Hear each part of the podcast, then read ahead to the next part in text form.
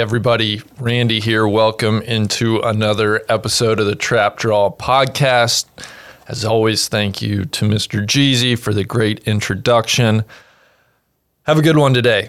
My guest is Damon Hack. Damon currently works for the Golf Channel, which he joined in 2012, uh, serving as co host for Morning Drive, the network's daily news and lifestyle program. He's also a contributing writer for golfchannel.com. Prior to joining Golf Channel, Damon worked for Sports Illustrated, where he covered golf and the NFL.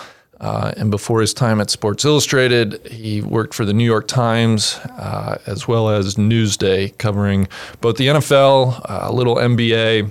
He also got to start at the Sacramento Bee as a beat writer for the San Francisco 49ers. So, Damon is a West Coast guy, born in Los Angeles. He graduated from UCLA and also from Cal Berkeley with a master's degree in journalism. So, thoroughly enjoyed my conversation with Damon. I hope you do too. Before we get to that interview, though, I have one question uh, for everybody listening. What club in the bag do you use the most? Well, I'm here to tell you, you probably in the in the average round of golf, you're going to use a rangefinder more than any other club in your bag. And every golfer needs a rangefinder that they can trust to know the precise distance to their target, whether you're on the tee box or in the fairway. The No Laying Up team, uh, from Soly Tron, the C Suite, to myself and Neil, the Strap Boys, carries Precision Pro Golf rangefinders. And right now, their NX7 Pro Slope model is on sale for $219. Our listeners can receive an extra $20 off by using the code TRAPDRAW. Again, that's TRAPDRAW. And by my math, that means uh, you can uh, add an award winning slope rangefinder to your golf bag this summer for uh, just under $200. Plus, and here's the great part Precision Pro Golf is the only rangefinder that offers free battery replacement services, which saves golfers an additional $64 on average. So you're not only getting a rangefinder, you're signing up for a lifetime service. Precision Pro is based in Cincinnati, Ohio, which you know I love. They perform all their quality control tests at Avon Fields Golf Course, which is uh, coincidentally the site of my uh, best round ever. And if that isn't good enough, Juju, I don't know what is. So head on over to precisionprogolf.com. Use coupon code TRAPDRAW at checkout for $20 off our favorite rangefinder and swing with confidence, hit more greens with Precision Pro Golf. Now on to my interview with Damon Hack. Morning, Damon. How are you? I'm great, Big Randy. What's going on? Oh, not much. Um, I, my first question, right off the top, I chose those those first two words very uh, consciously. Morning, Damon. Uh, do you do you know what that refers to, or do you know it's a big part of uh, our lexicon here at No Laying Up? And I'm just I'm curious if you know why. I'm not. I'm not sure why. Um, well, it goes back to we get the biggest kick out of, I believe, 2015, June 2015 at the U.S. Open. Uh, you were interviewing Gary Player from Chambers Bay, and it's like the intro to it, and you and uh, you know just a very nice "Good morning, Mr. Player. How are you?" Uh, and he starts his response, "Morning, Damon," and then I think goes into like a five or six minute diatribe about how awful the design at Chambers Bay is. Does does that ring a bell? it does ring a bell. We still talk about it uh, in the hallways uh, at Golf Channel, where uh, we have like a blooper reel that, that we show sometimes before our show begins, just to get us all, you know, energy up, laughing, and, and so that's uh, what's that? Five years later, we still laugh about that. Probably the the longest answer to a, a good morning uh, in the history of, of this business, and. Uh, Gary Player had something to get off his chest, and, and boy, did he ever did not like Chambers Bay, did he? He did not like it. Um, oh my gosh, I'm so glad to hear you guys you guys recognize the uh, the comedy in that and and celebrate it as well. Um, it is Oh, uh, one of a kind. one of a kind. Gary Player, I mean, the man, I've, I've, that what I love in the world. I'm the most traveled uh, athlete in the history of our planet. I mean, I mean, he's, uh, he's, he's, he's gold. He's gold. He is gold. Yeah. What do you? Uh, I'm here in the most wonderful state in the in the union, Washington. Um, yeah, and then, oh boy, I'm always like, if I ever meet Damon Hack, like I want to ask him about that. So I, I appreciate you. Uh, I appreciate your patience with that. Um, it, it's great to have you. I I'm really looking forward to this conversation with you for um, really for two reasons. One, I, and what I want to dive into first is is just to learn more about your background, uh, your experience in golf, how you got to um, how, how, you came to the decision to cover golf professionally. Um, you've been at Golf Channel, gosh, the last eight years, but um, did a number of writing for a number of different outlets. We can we can touch on before that some golf, some non golf, uh, but then uh, beyond that, I, I was very um, touched and, and struck by your article on Golf Channel on June 1st entitled, Can I Be Both Thankful and Horrified? Can I? Yeah. And I, I think that was, you know, obviously. Um, you speaking up in, in this climate where race relations and racial equality is at the forefront uh, for, for all of us. And, you know, that extends into, into golf as well. And, uh, you know, I, would love to kind of touch upon those themes and, and talk to you a little bit about that, if that's okay. Oh, absolutely. Absolutely. Okay. Uh, well, why don't we start? I, you know, I don't know how you came to the game of golf. How, what was your start uh, playing golf? Gosh, it was uh, not traditional. Uh, I'll tell you that. I, I did not grow up in a golf house. Uh, my mom didn't play. Dad didn't play. No aunts, uncles, grandparents. Nobody played golf. And if golf was on the television set at our house, we were waiting for the Lakers game to come on. I mean, we just we, golf was just foreign to us. Uh, it, it wasn't until I went to UCLA. I was an intern at KMPC Radio, uh, an all sports uh, talk station. Station director's name was Scott O'Neill uh, who loved the game uh, and was a golfer and avid one at that. And Damon, do you play golf? I don't. I don't play golf. I'm going to take you to the golf course. He takes me to this place called Spanish Hills, and yeah, I want to get to know the station director. I'm. I'm no fool. I want. I'll, he wants to take me to the golf course. I'll go. So we play this beautiful private club, and I'm a complete fish out of water. But I hit a couple of you know, I'm not saying good shots for me at that point. I shot 144, uh, but I was like, man, I'm I'm I'm outside. It's pretty here. Like I I, I kind of see what the fuss is. I guess I'm not entirely comfortable, but um, that was the beginning for me. And, and then next thing I know, Scott gifting me with a set of Arnold Palmer Peerless irons. Uh, they were sweet, man. I, I, I still contend they're some of the best irons I've ever hit. So so good on the king uh, for those clubs. But I didn't really know who Arnold Palmer was. I knew he was in commercials and vaguely knew he had something to do with golf, but that's how ignorant I was of the game and its history and its roots. But that was the beginning of me starting to play, getting invited to play. Uh, and I went to grad school in '94. Gosh, that's the first year Tiger won the U.S. Amateur. I'm starting to see this dude who's also from California who went to a Pac-10 school who looks a little bit like I do. So it's kind of a combination of things. I started to, to, to meet some students at Berkeley who, who like golf, and there was a great public course not far from campus called Tilden Park. And we'd find times on our schedule, especially during that second year. It's a two year program to get a master's degree in journalism at Berkeley. So, like, like most students in their last year of a program, you're, you're, you're putting the schedule together that works best for you to find some free time and play hooky and, and we would do that, and we'd go play golf in, in Berkeley and Fairfield, California, and um, down to Alameda, and occasionally across the bay in San Francisco. And I started to play a little bit better, not great, but had enough guys that were of a similar level where we could have some good battles. And I was like, man, this is this is cool. This is something I wish I had done as a kid because I might be a little better uh, than I am now. Yeah, I and I didn't mean to. I, I first of all, I love that you know you can still remember your your 144 and and just to count all your strokes. I mean that's that's impressive in and of itself. Honestly, um, it, it's such a high. It, it's funny because it's such a high barrier uh, for anybody, but certainly I, I think adults more so than kids coming coming to golf just because of that embarrassment and the constant failure is very easy uh, you know, it, it can be very easy to drive people away. did you kind of get hooked right away, or was there that? I, I, imagine being a sports fan, you know, there was probably some internal competitive competitiveness to uh, to get yeah. better. Was was that kind of the case for you? That was because you know I could shoot jump shots, and I could you know I played tennis in high school for a year, played basketball for two. Uh, I considered myself and still do athletic, and this was something that was hard. It's still hard, and and I was you know, bound and determined to get a little bit better, and, and I have been able to do that. But definitely, there was a competitive part of me. Was like, why is why is this game so hard? Why could I hit one shot right on the screws? The next shot is, is a potential whip, stuff, skull, slice, hook. I mean, there's so much can go wrong, uh, and still can go wrong. But when it's right, it's just a great feeling. I think there are a few feelings in sports that that that bring you back. You know, in basketball, for me, was the swish of the net.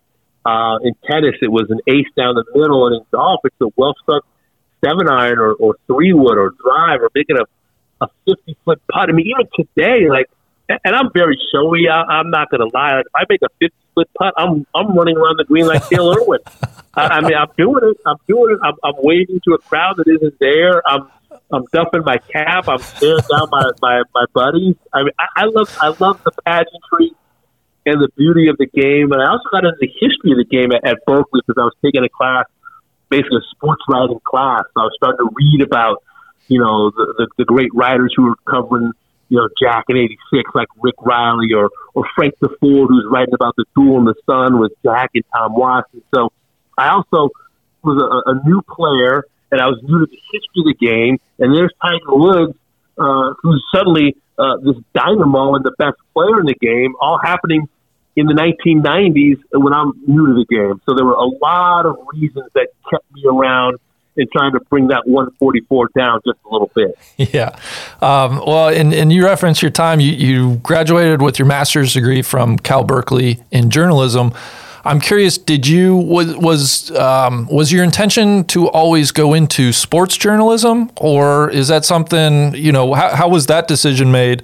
Uh, and, and, then you know the the logical follow up. I, I, think you started. Um, you can correct me if I'm wrong. Was your first job at the San Francisco Bee covering the the San Francisco 49ers? Um, I'm I'm curious how covering the NFL um, transitioned into the NFL and golf. You know what what that yeah. process was like professionally, uh, branching into into professional golf. Yeah, I always wanted to be involved in, in sports. I was a sports writer, and then I, I covered the Niners for the Sacramento Bee. I was an intern in 1996. So, 95 intern at the Fresno Bee, part of the McClatchy chain of newspapers. So, in 95, I was actually a business and features uh, writer, an intern uh, knowing that I wanted to do sports, but it was decided that I needed to, you know, to be a good journalist, you, you can't just cover what you want. You know, can you cover a story about uh, a mom and pop business in the Central Valley? Uh, can you write a feature about, um, you know, a, a worker uh, who tends the fields, uh, you know, in, in, you know, 100 degree weather? So I was being challenged early to kind of get out of my comfort zone, write about things I wasn't necessarily an expert on. So that was my summer of 95, 96. I'm hired as an intern at Sacramento Bee.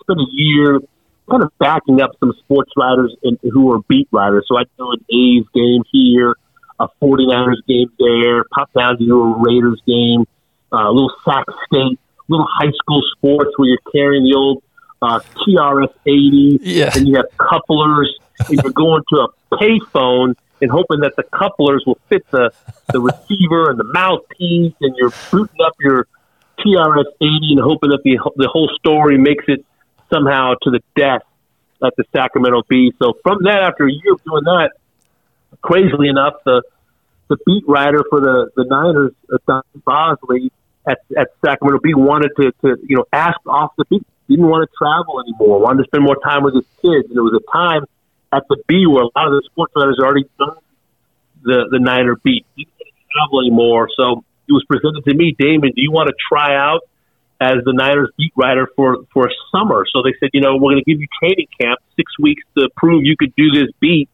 One year out of being out of grad school, I was like, sure, I, I love sports. I was already a huge sports fan, a little bit about the Niners, Young and Jerry Rice. they gave me six weeks um, following my my uh, my year of doing different things. By then, they had hired me full time. Uh, but I thought I was just going to be kind of a jack of all trades, master of none. They liked my writing over the six weeks. Thought I told some good stories. Offered me the job as the beat writer, which I did from '97 to '99. Covered three years, great years, great beat writers in San Francisco: Ira Miller, Clark Judge, Brian Murphy, Kevin Lynch, Matt Maiocco.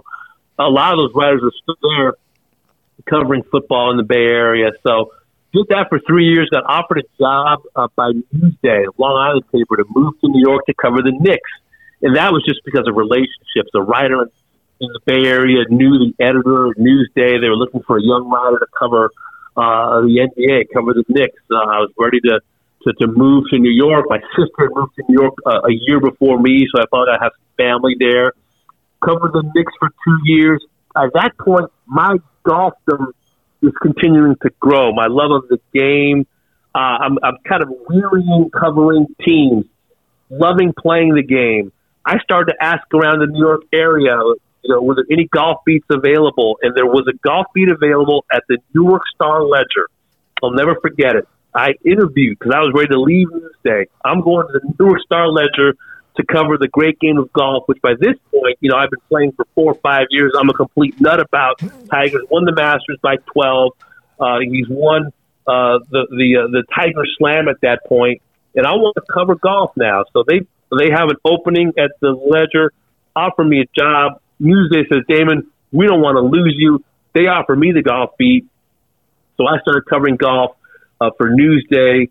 Did it for I guess it would have been the U.S. Open um, at Southern Hills 2001. So that's coming off of the Tiger Slam. I covered that all the way to 2002 uh, U.S. Open at Bethpage. Got offered a job at the New York Times to cover the NFL. Did that for three years. 05, um, uh, opportunity to cover golf for the Times. Did that from 05 to 07. Sports Illustrated came calling, wanted me to cover golf and NFL for them did that from 07 to 12. And then in 2012, as the um, advertising dollars started to dry up in print, uh, SI's offering buyouts. At the same time, Golf Channel is changing formats, changing morning drive from a two man booth from Gary Williams uh, to Silius to more of a Today Show type format. And I'd known uh, Jeff Russell, his wife uh, Molly Solomon, was running the entire Golf Channel operations. Jeff was a Golf Digest editor, Molly executive producer. They offered me a job late 2012. I fly to San Francisco, or from San Francisco after Webb Simpson wins the U.S. Open and Olympic. I fly to Orlando, sit across from Gary Williams for four days. Uh, on that Friday, I got offered a job from Golf Channel. That was it. Moved my family from New York to Orlando, summer of 2012, and have been at Golf Channel ever since. That, that was a much better answer to the, the question that I asked. So, and, and much more comprehensive too. So I, I appreciate that. Um, can I, uh, you'll have to forgive me. I, I want to ask some questions and uh, some of them I might feel a little awkward about. Uh, and I, and I hope you won't, I, I hope you don't mind that. Um, Not at all. I, when you were just getting into golf, so my, my question is twofold. One, I candidly, I'm not aware of many, at least prominent national black golf riders. Um, and I, I, my question for you is, w- were you aware of that as you were trying to, uh, you know, start this career in, in golf journalism? Is, is that something on your mind? Talk to me about that experience, if, if you don't mind. Yeah, there were actually two prominent African American golf writers when I started covering golf for Newsday. Uh, Cliff Brown from the New York Times, uh, who I replaced, and then McDaniel from Golf Digest magazine, who also worked with Jeff Russell, um, who I mentioned at, at, at Digest. So, thankfully, when I went into the you know U.S. Open press center, uh, immediately you're talking about hundreds and hundreds and hundreds of, of golf writers from all over the country and the world, and you've got radio and TV. There were at least two other African Americans in, in the in the fold, in, in, prominent ones, fantastic writers and reporters in, in, their own right. The two guys who I actually looked up to and leaned on uh, and followed and, and walked with inside the ropes. So it wasn't a complete. Um, I'm not going to say it was completely comfortable all the time because early on, you know, you, you get the, and I'm talking early on. We're talking 19 years ago when you're getting that season credential for the first time. I I had it spun around a, a couple of times early on, making sure the face was right, that my face was the one that that you know was walking through those doors. Um, I felt a little nervous early on. Um, part of it might have been my own, you know, projecting on it. Part of it may have been some uncomfortable looks that I felt were coming my way. But but thankfully, I was not I was not alone. Now now you want to say if there's 300, 400, you know, journalists covering a U.S. Open at, at Southern Hills, height of Tiger Woods' power, and only three African American riders, uh, that's definitely not a reflection of, of America. But you know, you know, there's there's no doubt that even as far as golf has come and our, as far as our country has come, that those numbers aren't reflective of the United States of America. And, and golf, you know, does have a, a, an exclusive past uh, that has been hard to shake. As, as a buddy of mine described, it's like trying to turn around you know a ship in the Navy. It's, it's going to take it takes some time to to, to make a, a warship turn uh, in, in choppy waters. So uh, I, I was not alone, but I was not always entirely comfortable either. And what uh, in the in the 19 years since since you started, talk to me about that. Has have you seen much change? Is, is there, you know, did the Tiger effect result in changes uh, within the media? I, I, mean, I think, and, and it's something I want to talk to you about as well. I, you know, back in 97, in the height of the Tiger era, right? So maybe 97 to, to the mid 2000s, I, I just personally would have guessed we'd see more uh, African American golfers. Now, now there are, you know, Harold Varner, of course, in, in contention last week. Um, but I, I, just wrestle with, uh, you know, what gosh, did uh, you know the, this this tiger effect? Did did it has, has it changed much? I, I, guess that's that's my question. I'm curious to to hear your your thoughts on that. You know, from my perspective, I think Tiger Woods has been like the greatest thing to happen to golf, and and one of the worst because I think it's he's obviously attracted minorities and women and people who would never think about picking up a golf club. But I think it's also, in some ways, might have made the golf industry a little bit lazy because, hey, well, hey, the best player in the world is is is uh, you know multicultural, uh, if not African American. And we know Tiger identifies himself as multicultural. His mom is from Thailand, so.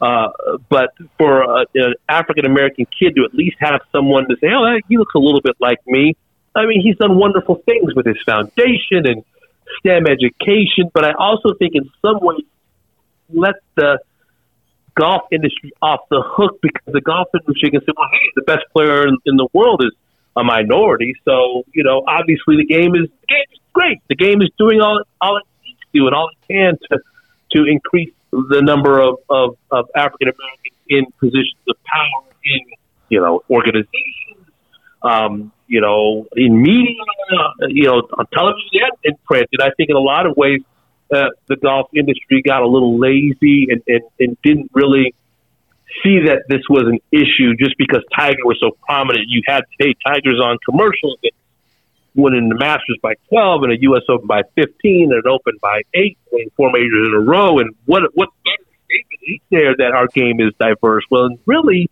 when you look at the numbers, why aren't there more African Americans playing? Why are there more African Americans in, in decision making positions in our game?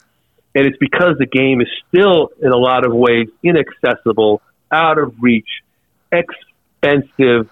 Uh, I, think for a lot of children in uh, the African American community in particular, uh, golf might as well be a game played on the moon. It's still not as accessible, I think, as as it could be or as it should be.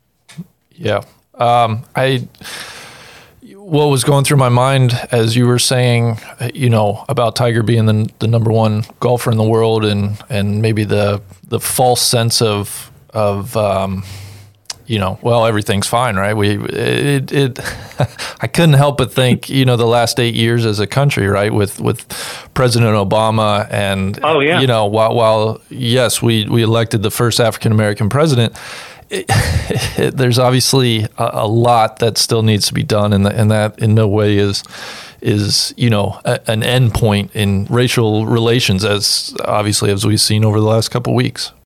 Well, I think both things can be true. I mean, only in a country like America could could Barack Obama's story be possible. I think the fact that he was elected is is huge and shows that tremendous progress has been made, but it doesn't mean that tremendous progress doesn't still need to be made. And, and I'll tell you, over the last few weeks, I've actually been, um, you know, optimistic and, and excited and emboldened because I feel like we're hearing from voices that maybe we haven't heard on this topic before. And, and you know, listen, I mean, can golf solve all of society's ills? I, I don't think so, but I, I do think golf can take a look in the mirror and say, well, what can we do differently?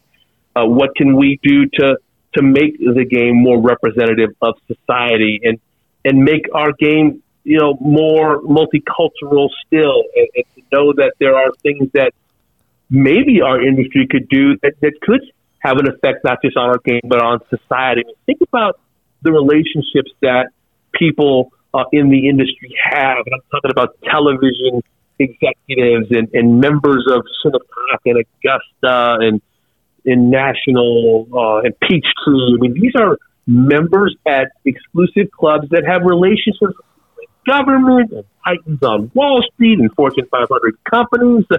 I, I think golf, we know there's a reason people say, well, you learn to play golf because that's where the business deals are made. I mean, there are so many reasons why uh, a golf can be uh, an instrument for, for good and for change and for and for really pushing the envelope even if the conversation can sometimes be awkward, stilted, and uncomfortable.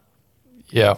Um, and the, you actually act, that was one of the things I, I, wanted to ask you was just about your, your sense of optimism. Um, and it's probably a question that let's give it 12 months, 18 months, 24 months, you know, even, even a little longer. But, you know, even in this three weeks since, or just about three weeks uh, since you published your piece on Golf Channel, um, it's, it's nice to hear that there is some optimism. And, and um, you know, I, I think that's one of the things that worries me is is um, you know that this moment kind of slips by and we give it some attention for for a few weeks and you know in the end well what what really came of it you know if if if there's no action on the back end and and you know we there's there's no change then it seems like a bit of a wasted opportunity but hopefully that won't be the mm. case yeah i mean i, I wrote the piece um, with the feeling that i wanted to share with readers and, and viewers of Morning Drive that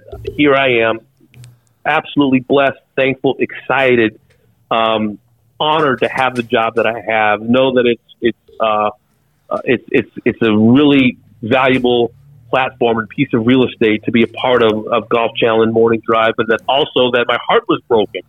That that stories that my grandfather and father had told me about life in America uh, were, were stories that I, as an African American male and dad, had experienced myself, and that I might have to talk to my kids about. And I, I didn't want to write the story and say, "Oh, Damon, you, know, stop whining." And, and it wasn't about Damon's complaining or Damon, you know, not thankful for the job. I wanted to, I wanted to take a chance, I guess, and, and reveal that I'm I'm both thankful and horrified uh, that someone who looks like me uh, could have a knee on his neck for nearly nine minutes, and, and then reflecting on my own life, being okay, pulled over a couple of times without drugs or weapons in my car, being asked if I had both of those things, and, I'm someone who's not even smoked a joint uh, in 48 years on this planet, being frisked in front of his mom's home, um, you know, while his mom watched, and she's raising her voice at the police, and I'm calming my mom down. I mean, these are these are real life experiences that I'm also thankful to never escalate to a point where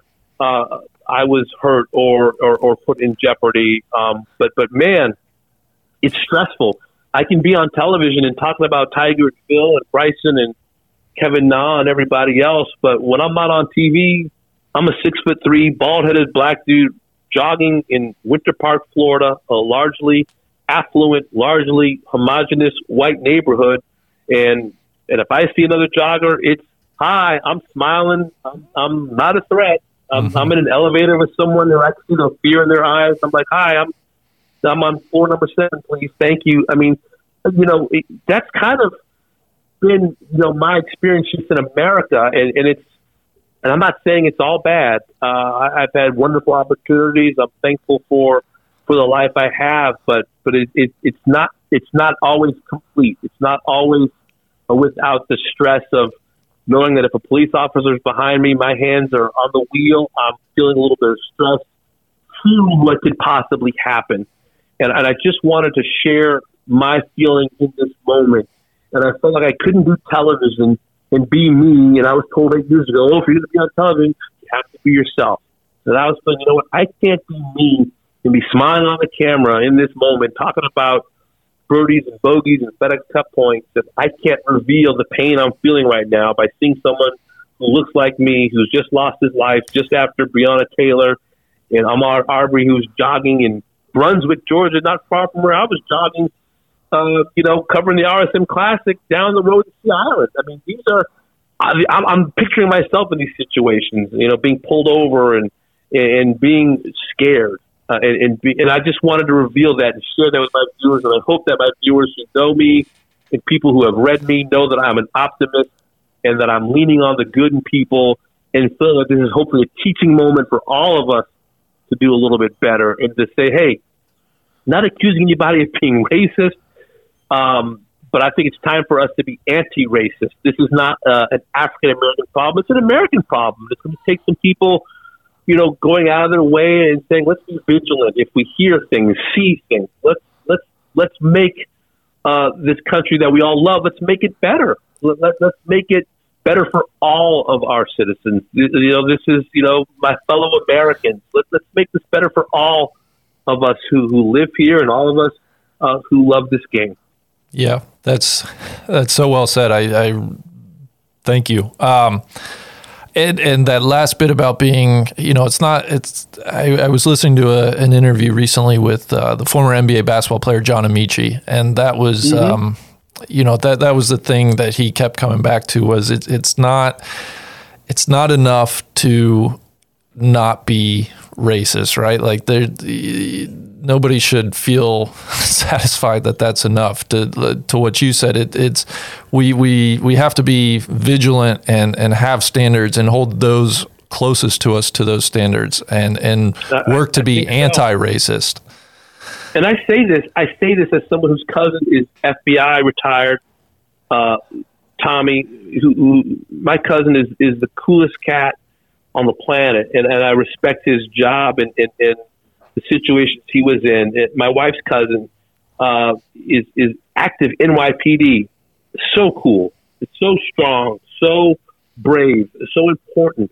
I say this as someone who respects the badge and, and respects the work that police officers do. Uh, so you can imagine the conflict I feel that I, that I that I can respect and, and honor people in my own family, but also feel nervous um, and, and disappointed that I've had these situations happen only because of the color of my skin. And I and I wrote this in the story that was posted on Golf Channel of, of being with three white friends driving on the New Jersey Turnpike back from a great weekend in Atlantic City. And I got pulled over. I was the driver. I got pulled over by a police officer.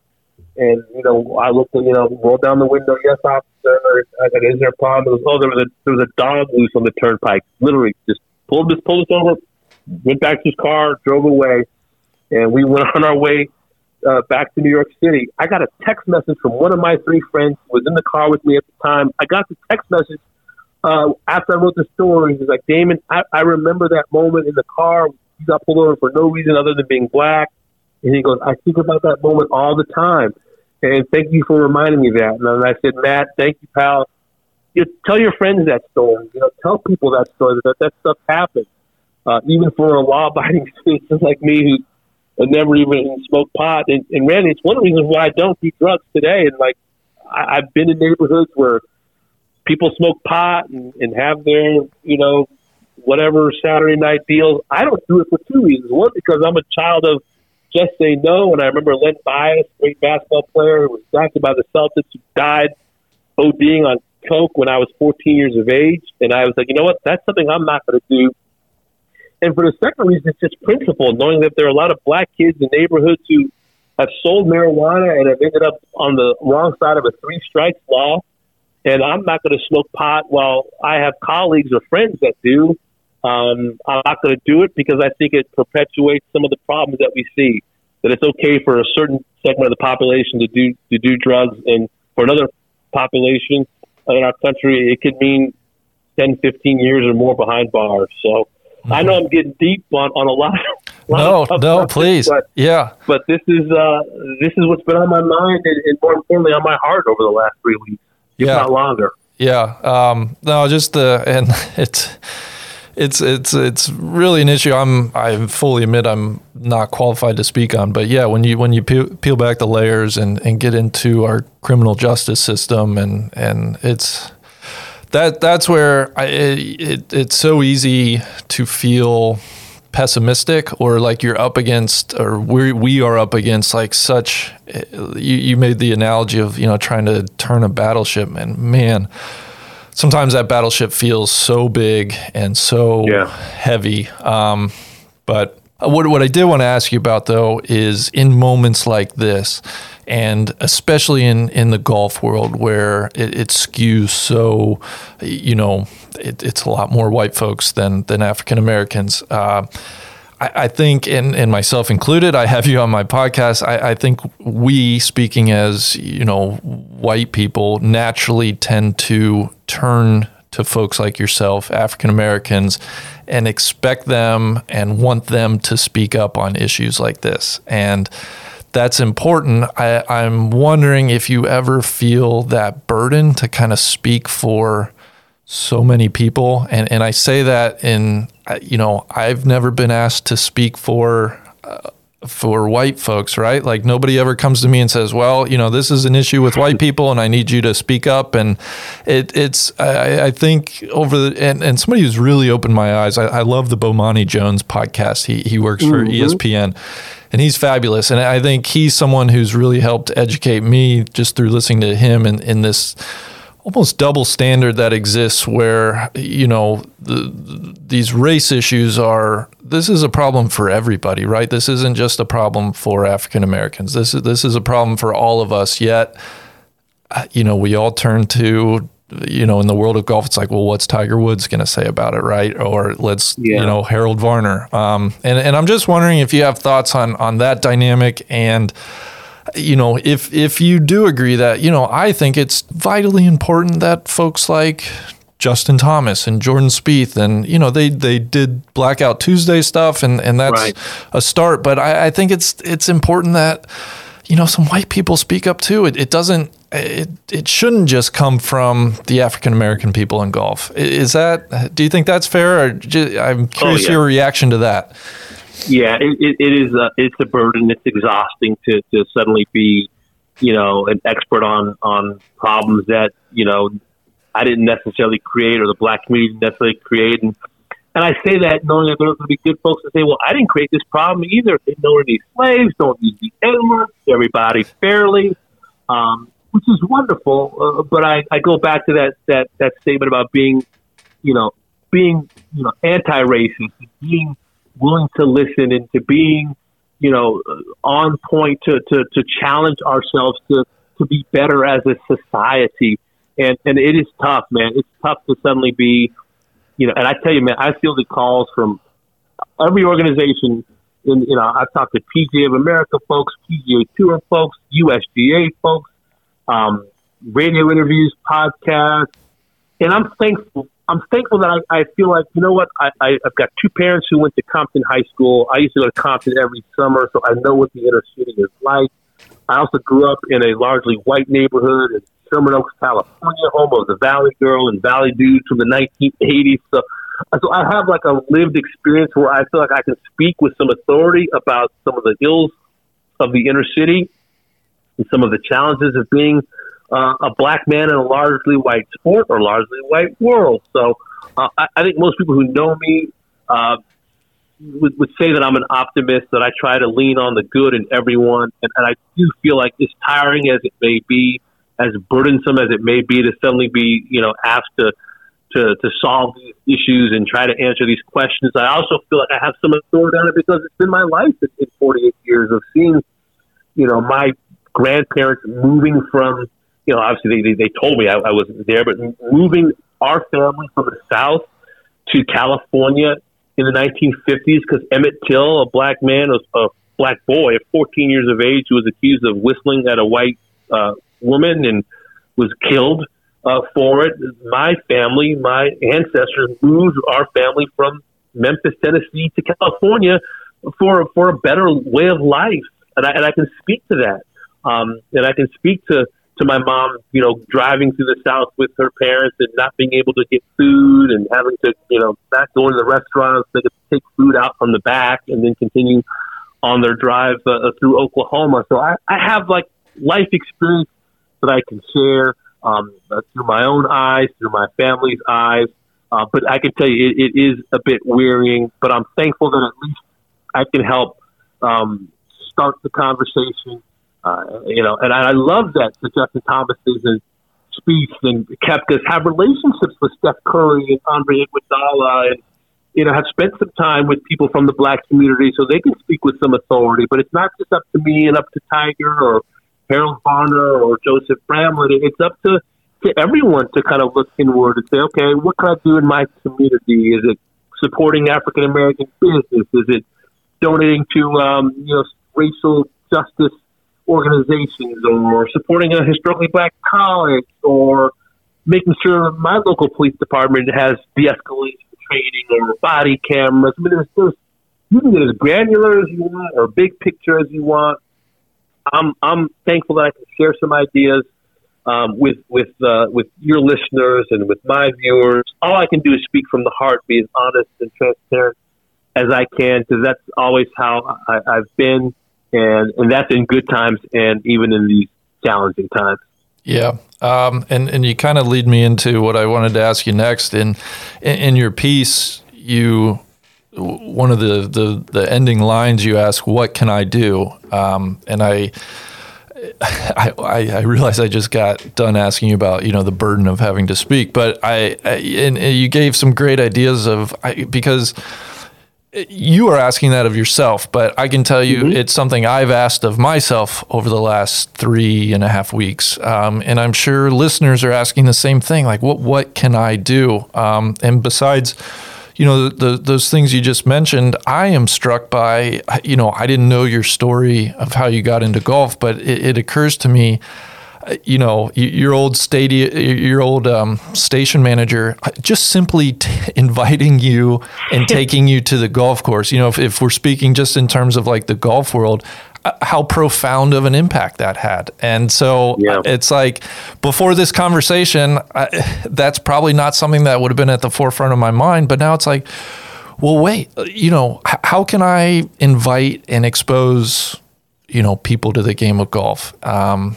and, and, so I, am sure you you you keep grappling with that question, and and so I ask you that personally. But uh, yeah, I, I, many other people I think are, are wrestling with that same question of just you know what can I do.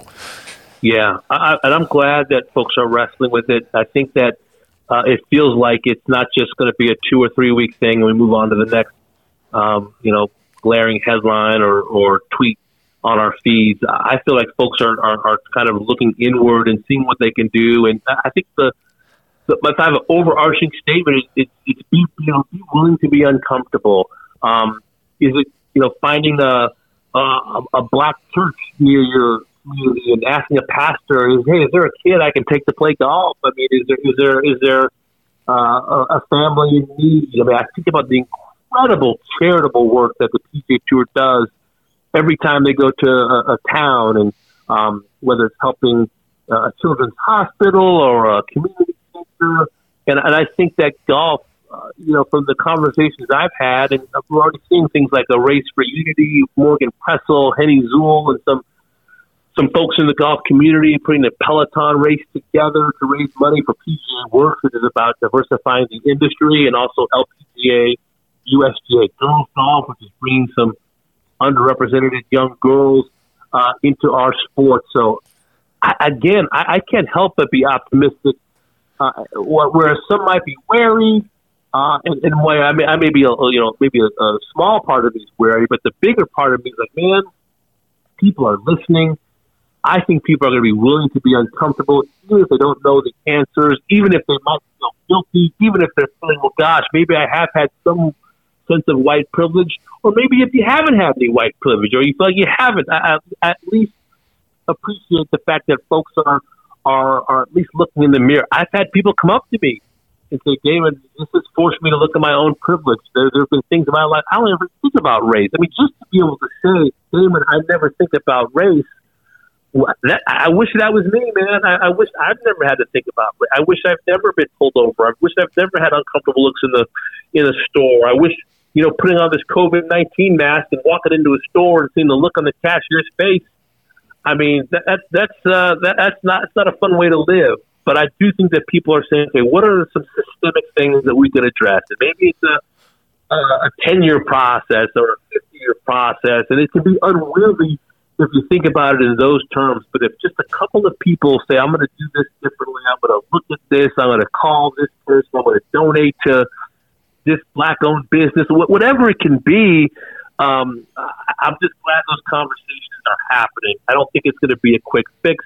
Uh, these systemic problems that we see as a society are, they're not weeks in the making or, or even years or decades in the making. I mean, we have had a a long history of of uh, of, of, of, racial uh, injustice in our country, but we're a young country still. It doesn't mean that things can't get better uh, 10, 50 years from now, even with all of the wonderful strides that, that, that me and you have talked about uh, during this conversation.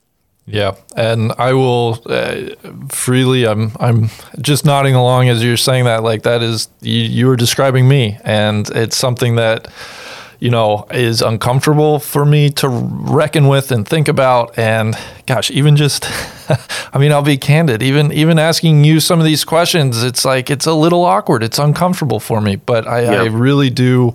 Um, I, I, I, just so appreciate it, and and I know you know you, I know you said how it, it can make you weary, but um, I, I want to say from from me to you, it's like man, this this helps me, and I hope it helps people listening uh, begin to learn and think and, and further that process. So so I, I really really am grateful for that. Um, I, I kind of the, the last thing I want to ask you about, and I, it's it, it, can be you know race related or not and it's something i, I kind of like to ask of of all the guests is and, and especially with your journalism background uh, and, and writing um, have you read any good books lately? I have. I, have I've read a couple. I read uh, michael bamberger's tiger woods book um, the second life of tiger woods which i, I think is a, a wonderful read. Uh, Michael is a former colleague of mine uh, at Sports Illustrated. Spent a lot of time on the road with him talking about books and writing, and, and just someone I think is a fantastic writer. Um, and then the other book I've read is called The Color of Law, which is about the history of segregation in our country, and it kind of explains why things are the way they are in, in uh, the inner city and how both by law and by practice segregation was uh, was a part of uh, of our of our country, uh, not just during slavery, but post slavery, post World War II, Jim Crow, and how um, there's a reason why um, cities like Chicago uh, have the issues they have with um, public housing and, and, and, just poor facilities, and even World War II veterans, African Americans, not able to, to come back uh, and, and have a choice of where to live um, and, and, being relegated to, to certain neighborhoods. So there's my life in, uh, in, you know in full clarity once again. I, I got a sports book, a golf book, and I got a race book. But but both books that are fascinating books. Uh, the Color of Law by Richard Rothstein. It's also a book that I've recommended to people in this time uh, to learn a little bit more about why things are the way they are in, in this country. And it's not that necessarily you know black folks have chosen to live in, in squalid con- conditions in our country. It's, it's by a lot of reasons and, and means it's been a choice. I'm, I'm thankful my parents were able to get my family um, uh, to uh, to a place in the San Fernando Valley, which is a little bit more bucolic and suburban, and um, exposing me to a, a, a different life than I might have had had I grown up in Compton, uh, where things were just a little bit tougher. So just you know things that uh, that that are, are you know listeners would, would maybe consider picking up. Uh, you know, a golf book and then a book on on, on our country in, in, ways that we can improve and, and look inward and, and ask these uh, uncomfortable but I think uh, important questions. Awesome, yeah, and I, as somebody who's read the Tiger Woods book, I can I can second that. That is such a, a, a good, interesting read, and um, you've you've I'm excited. You've given me a uh, a book to put in my queue um, with with the color of law. So I, I appreciate that. Um, folks can they can find you every morning uh, or weekday morning on on Golf Channel's Morning Drive. I encourage everybody to go to golfchannel.com to read uh, the article we talked about. Um, can I be both thankful and horrified? Can I? And you know, not only here, you've you've made a number of various media appearances, and and it's been really, um, it, it's just been, I you know, I've watched a number of them, kind of prepping for this interview and, and getting ready, and I, I thank you for your willingness to speak out and and your willingness to, you know, have this conversation with me, uh, Damon. Thank you so much. Well, thanks for the time and, the conversation. And uh, again, I'm I'm I'm looking ahead uh, with a smile on my face and, and hope in my heart, and, and I appreciate that we can have a conversation like this. Perfect.